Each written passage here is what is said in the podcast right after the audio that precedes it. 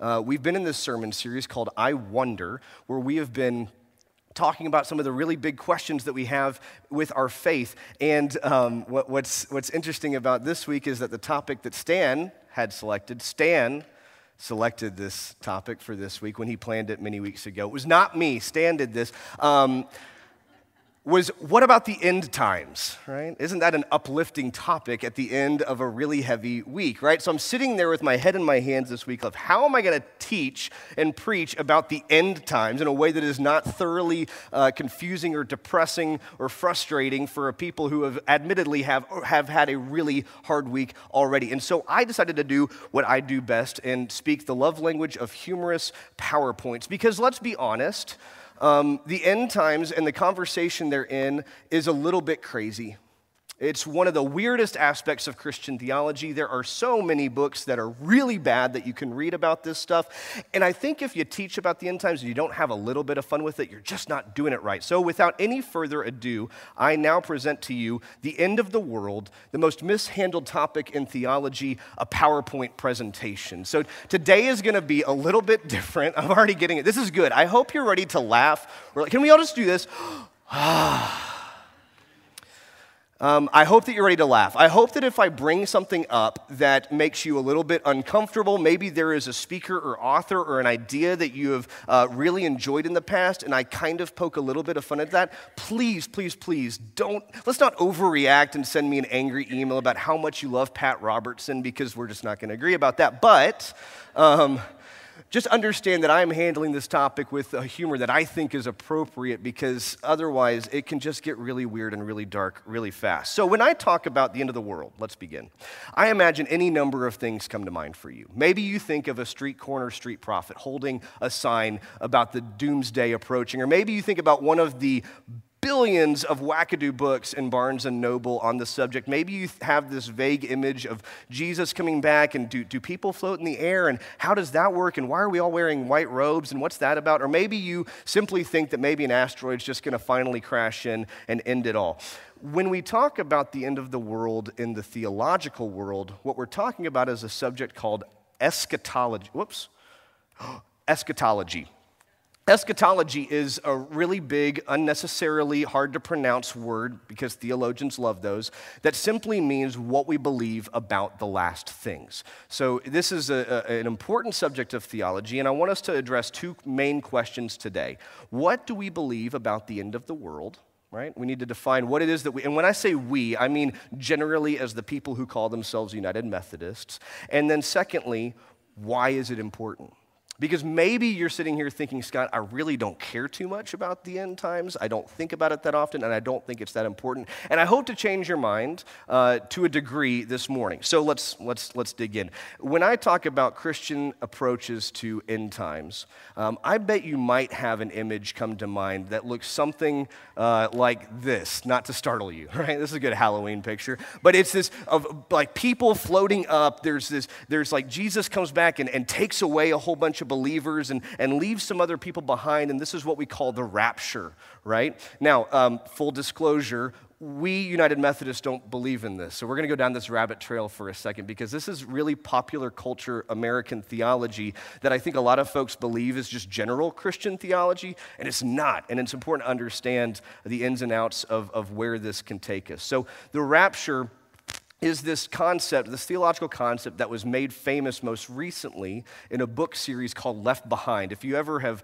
owned or read or, or heard about the Left Behind series, raise your hand. Yeah? Okay, see, so this is a generally popular culture approach to how the world is going to end from a Christian perspective. And it was made famous in a subsequent movie series put out by Kirk Cameron, right? And then it was made hilarious by Nicolas Cage. And I just think any movie series that locks Nicolas Cage in, the man man who's responsible for every direct to DVD movie you've never seen, including most recently Kill Chain, Running with the Devil, A Score to Settle, Between Worlds, 211, Mandy, The Humanity Bureau, Mom and Dad, Inconceivable, Vengeance, Arsenal, Army of One, Dog Eat Dog, Trust, Pay the Ghost, The Runner, Dying in the Light, Outcast, Rage, Frozen Ground, and Ghost Rider 2 Spirit of Vengeance, right? I guarantee you nobody in the room has seen any of these. Actually, I've seen one of these. I'm not going to tell you which one. Uh, I'm not even going to tell you. Some of these might be made up. You don't know because you haven't seen them, right? Nicolas Cage is single handedly keeping Redbox in business, I'm pretty sure. So, I'm sorry, back to the discussion at hand. Clearly, if, if, if your concept is so good to get Nicolas Cage on board for the movie version, it's gotta be, it's gotta be something to it, right? So, where did the rapture concept come from, though?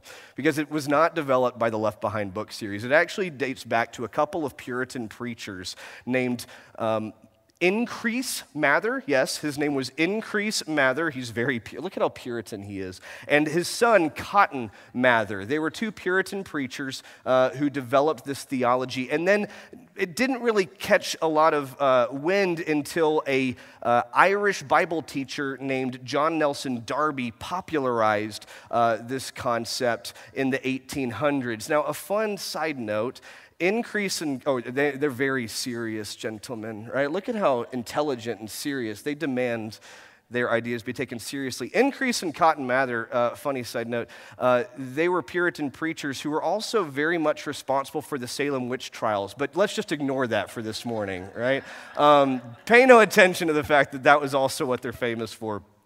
These guys uh, developed and popularized this rapture concept until it has become oh so Nicolas Cage famous. But the question we have to ask ourselves this morning is is the rapture biblical, right? Is the rapture biblical? Uh, and the answer is kind of. It's kind of biblical. There's this passage in 1 Thessalonians chapter 4, verses 15 through 17 that says this. What we are saying, this is um, a letter being written to a church. What we are saying is a message from the Lord.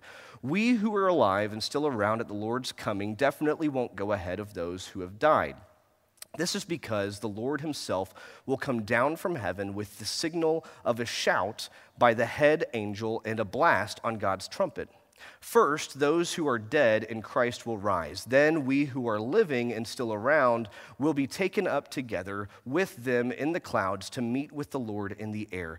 That way we will always be with the Lord. Now, blink and you'll miss it. There's this phrase, taken up together, and it comes from uh, the Greek word harpagesometha, which means to be taken away rather suddenly. It has this connotation of being a sudden taken away. And that Greek word ends up being translated into into a Latin word that ends up being translated into a medieval Latin word that ends up being translated into a French uh, medieval word that ends up sounding like the word rapture. And that's where we get the word rapture and essentially the concept from uh, that, that three word English statement, that one Greek word becomes what we understand to be the rapture. Now, those who are proponents of the rapture will say, well, no, no, no, there's other parts of the Bible that talk about the rapture. And one passage they'll point to a lot is Matthew 24, verses 27 through 41 where it says this As it was in the time of Noah, so it will be at the coming of the human one. In those days before the flood, people were eating and drinking, marrying and giving in marriage until the day Noah entered the ark. They didn't know what was happening until the flood came and swept them all away. The coming of the human one, meaning the second coming of Jesus, will be like that. At that time, there will be two men in the field, one will be taken and the other left. Two women will be grinding at the mill, one will be taken and the other left. Now, never mind the fact that this passage comes in a larger context context of the Gospel of Matthew. Never mind the fact that Jesus could have been talking about being taken away and left behind in a figurative sense. Never mind the fact that Jesus may have been talking about the ways in which people come to faith in the time that he was actually present on earth. No, no, no, no, no.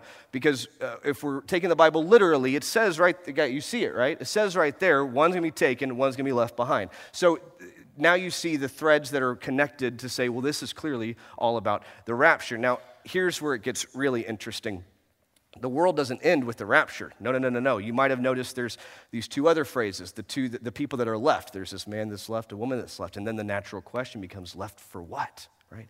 And this is where it gets really dicey. The great tribulation. That's what people are left behind for uh, in the rapture. It, this was also made into an awesome movie, this time starring Gary Busey because they just get the best people, right? So, the tribulation period is this seven year, literal, seven, you're going to hear the word literal a lot, a literal seven year period that follows the rapture in this theology, uh, where it is uh, an incredibly difficult season for everybody who's left behind. There's war, there's famine, there's pestilence, there's disease. And the way they arrive at this seven year period concept is by uh, looking at two different prophecies one from the Old Testament book of Daniel, the other from the very last book of the Bible, Revelation. Book of Daniel, there's a prophecy that references a time, times, and half a time, and that means three and a half years. It does. And then the Revelation prophecy, there's a quote, uh, there's a reference to a 1,203 score days period or 42 months. And, you know, a prophetic month averages about 30 days. And so 1260 divided by 30 is about 42 months, which is about three and a half years. Three and a half plus three and a half equals seven. And you might be saying, Scott, how, why did they pick these two prophecies? Scott, how do they know what time times and half a time means? And you might be saying, Scott, how do they know that the prophetic month is 30 days? And, and Scott, how, who decides all this stuff? And it's just math, okay? It's just math. So just stop asking questions. It's seven years. It's, do you want to see the equation? I put it on the screen. That's the equation. That's how we get there.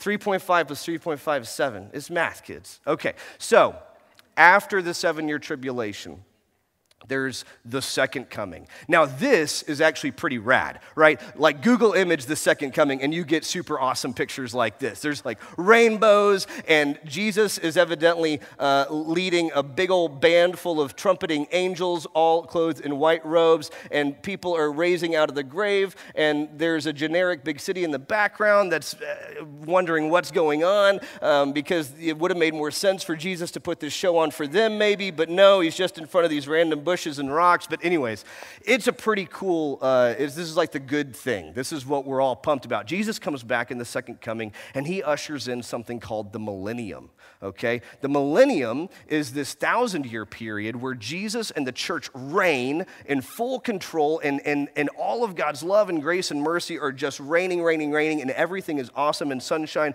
and gold and rainbows. And you might say, Scott, that thousand year period, is that symbolic or literal? And I want you to look at these guys again and ask yourself that question again and realize that they mean super literal, right? It's a thousand year millennium. Don't question it down to the nanosecond, thousand years, because the Bible says thousand years. And at the end of this thousand year period of Jesus and the church reigning is the last judgment. This is where God essentially stands at the back door and says, Are you in or you out? Are you in or you're out? Except we're the dog and heaven is the house and the backyard is hell, right? So that's the last judgment. And what I've just described to you is a theological concept called dispensational premillennialism. Say that five times fast. This is a little graphical representation. There's the cross, there's that sort of space. We're right, we're in this space right here. One day there will be a rapture, seven-year tribulation, second coming, thousand-year millennium, last judgment, and then, you know, eternity after that.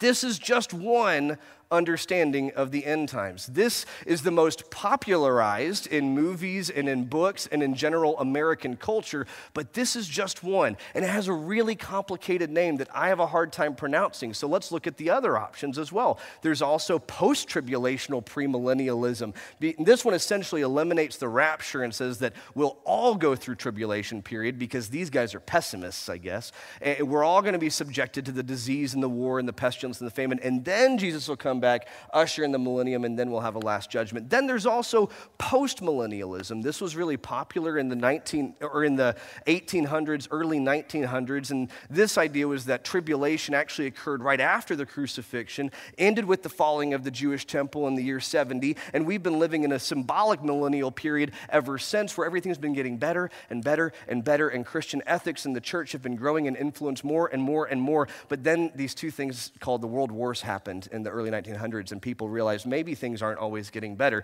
And then so this concept has faded away. Now, if I were to ask you in the Methodist Church, what do you think we believe of these three I've presented dispensational premillennialism, post tribulational premillennialism, or postmillennialism? Anybody say A? Big hand for A. Anybody say B? Big hand for B. Anybody say C? Big hand for C. The correct answer is D, none of the above. I've just punked you. Boom, gotcha. All right. So, we in the Methodist Church don't really officially subscribe to any official theology around the end times. The best way you could describe our belief is called amillennialism. And for the record, this is the general approach of the Roman Catholic Church, the Eastern Orthodox Church, the Lutheran Church, most Presbyterians, Anglicans, Episcopalians, a lot of Baptists, right? This is the one that we don't talk about a lot because honestly, there's not a whole lot to talk about. And that's why you may be going, uh, wait, so we don't believe in the rapture and all that stuff not really. We don't concern ourselves too much. Amillennialism basically says after Jesus, we've been living in this kind of symbolic millennium. We, we recognize the Bible talks about this millennium period. We don't think it's literal. We understand that some things are improving and some things are breaking, but overall the arc is bending towards justice and righteousness. And we also believe that one day Jesus is going to come back and that there will be a final judgment. Uh, we believe in those, in those prophecies as well. Really, what our beliefs boil down to is the Apostles' Creed. Um, you can pick and choose any number of scriptures in the Bible to support any number of wild theories about how everything is going to turn out. But we rely on the wisdom and the faith of hundreds of years of church fathers and mothers who discerned a general theology for the church and arrived at this in, in one portion of the Apostles' Creed. And so we kind of lean upon their understanding in this because guess what? People were, were really, really smart in the time of Jesus, just like they're smart today. And the Apostles' Creed Creed says Jesus ascended into heaven, is seated at the right hand of the Father, and will come again to judge the living and the dead. And that's pretty much what we believe about the end of the world. We, we don't really concern ourselves with the rapture. We're not too concerned about the season of tribulation. We just understand the world is broken, that it, we're working to make it better, that the church is Christ's body here on earth. We're called to do works of righteousness and mercy, and we definitely believe Jesus is going to come back. We believe the world's going to be transformed. We just don't concern ourselves with the itty bitty details of exactly how that's all going to play out. Are y'all still with me? So, that's what we believe, right? That's what we believe. And it may not be the answer that you thought you were going to get this morning. I want to now address why it matters what we believe about the end of things really matters, especially, I believe, as Christians and as the church living in the present day. I think we can make two really big mistakes when it comes to uh, thinking about, uh, discussing, or even acting, about our, acting out our beliefs on the end times. The first mistake that I think we can make is obsession right?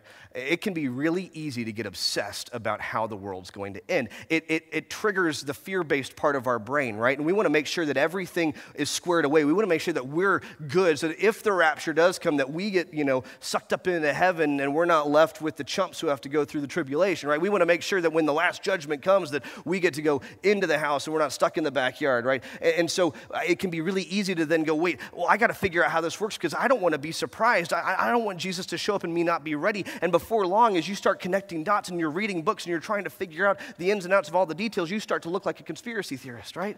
And people stop inviting you over to dinner parties because you won't stop talking about your latest theory about the end times.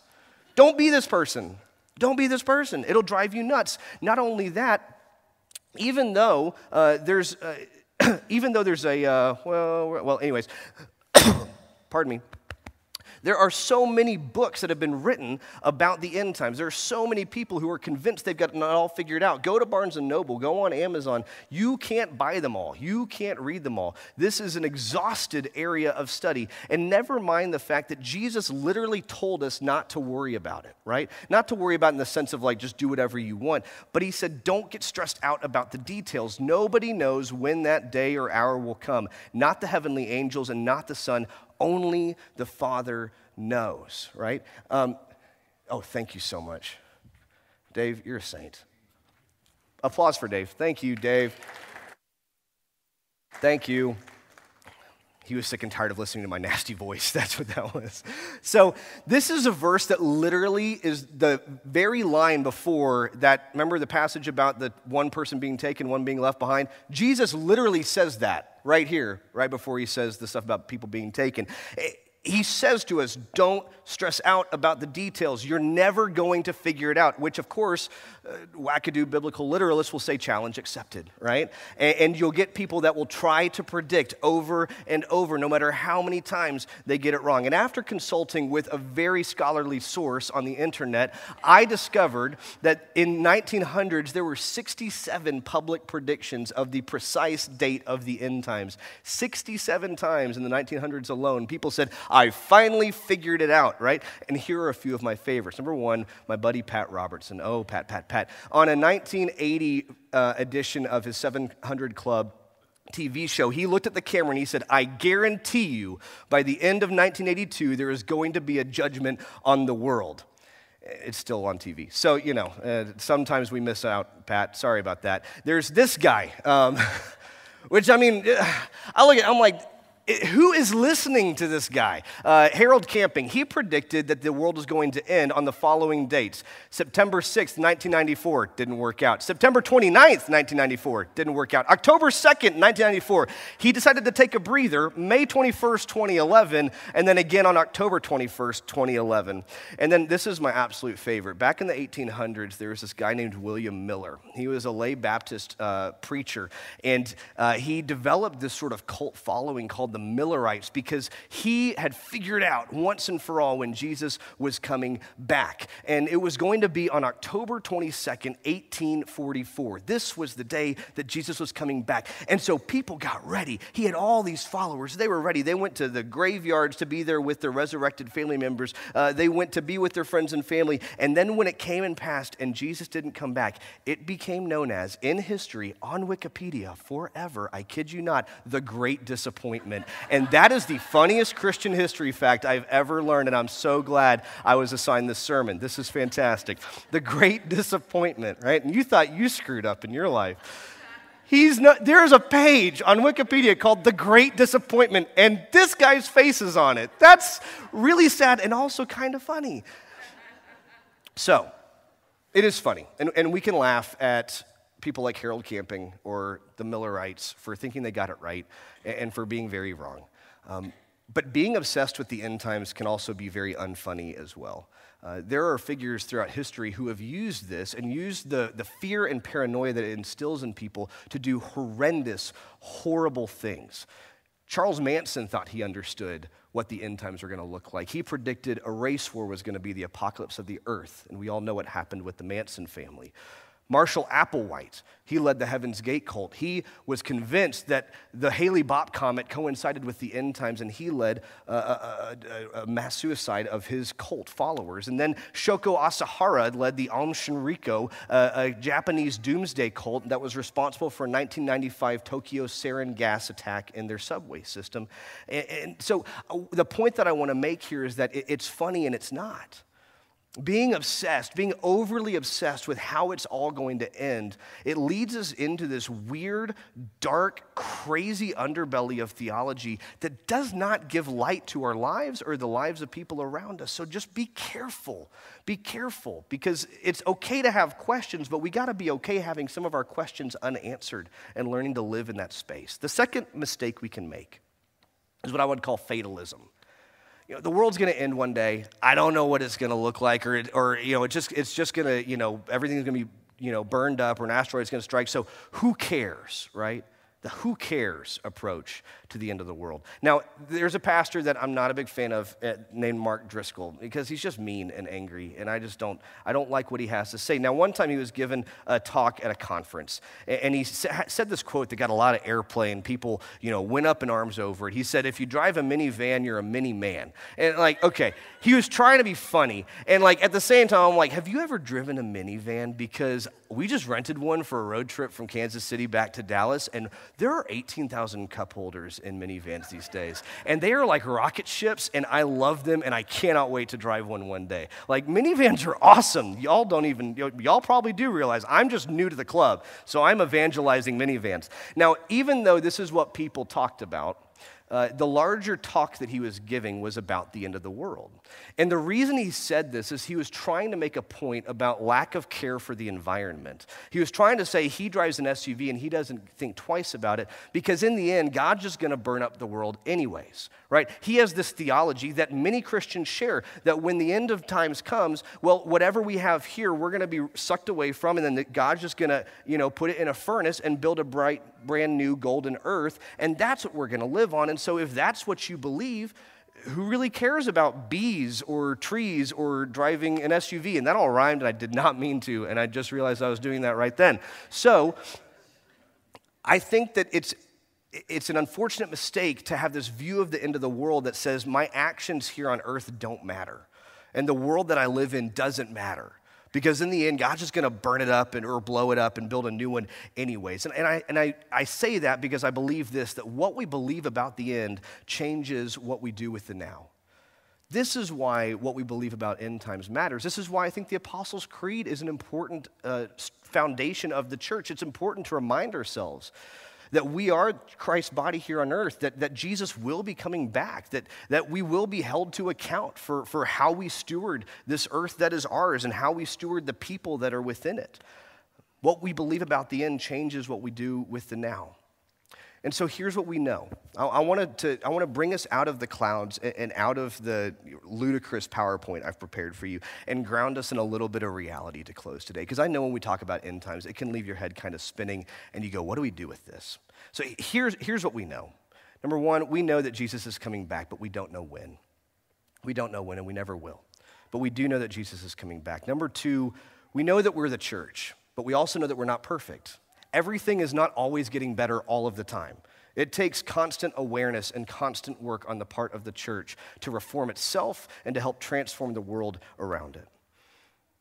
We know that God will reign in the end and everything will be transformed. I don't want to live in a world where evil is allowed to exist. I want a God who comes back and transforms this place that we live in into a good and righteous and perfect, holy vision of what creation was meant to be. And I want God to transform me and you as well. I want to be the perfected vision that God has for me as well. And the last thing we, we know is we can wonder about the future, but we can find our purpose in the present. Don't let these rabbit trails around the end times. I know so many of you are going to hop on Wikipedia this afternoon to look up all the stuff that I just presented to you. And it is there are rabbit trails. You can do a deep dive on this stuff, but don't let it detach you from the work that God has set before you in this life, in this moment. One reason I'm a Methodist, there's a lot of reasons, but one reason I'm a Methodist is I really value the theology of John Wesley. He was the guy that founded Methodism. And he was crazy intelligent, and he could do the in the clouds theology conversation all day, every day, but he was grounded in his life in the realities of what it meant to be the church and what it meant to be a Jesus follower. And he knew that faith was meaningless if it was, if it was devoid of any sort of acts of mercy and righteousness for our community, for our neighbors, and even for ourselves. And so Wesley developed these three rules that he lived his life by, and I think they were grounding rules, especially when we begin to consider these really far off concepts like how the world's going to end. And I think they're rules that we could live by and could be helpful as we go from this place today. Wesley said, First, do no harm. First, do no harm. And then he said, Do good. And lastly, he said, Stay in love with God. Do no harm. Do good. Stay in love with God. I don't know how the world's going to end. I have a vague vision and understanding based upon the wisdom of leaders far before me.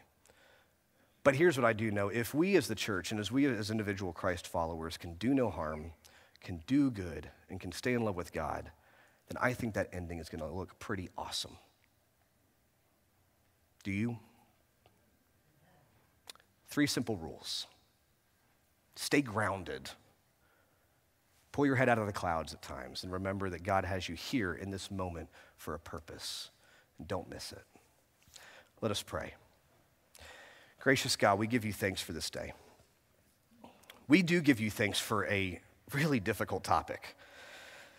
And we give you thanks for PowerPoint slides that help us out in a tough spot. God, as we consider how everything will come to an end, we, we begin by admitting that we don't know. We have a vague understanding, we have a broad brush image of Jesus returning and righteousness reigning and your goodness and mercy descending. But the details are fuzzy. And God, let us be okay with that. Let us not be distracted by trying to figure out the inner workings of your ways or your universal plans. But God, call our attention back to the here and now. To trust that one day, when our creation is perfected in your love, when we are perfected in your love, you won't ask us, hey, did you figure me out? But you might ask us how we treated ourselves, how we cared for our families and for our neighbors and for our friends, how we cared for the outsider and the enemy, how we stewarded all of creation. And so, God, we leave this morning maybe a little confused, maybe with a little bit of a chuckle. But God, I hope we can leave grounded in the simplicity and the reality of John Wesley's view of following after Jesus. God, call us back to three simple rules that we could do no harm and that we could do good and that we could stay in love with you. For today, for tomorrow, and for eternity.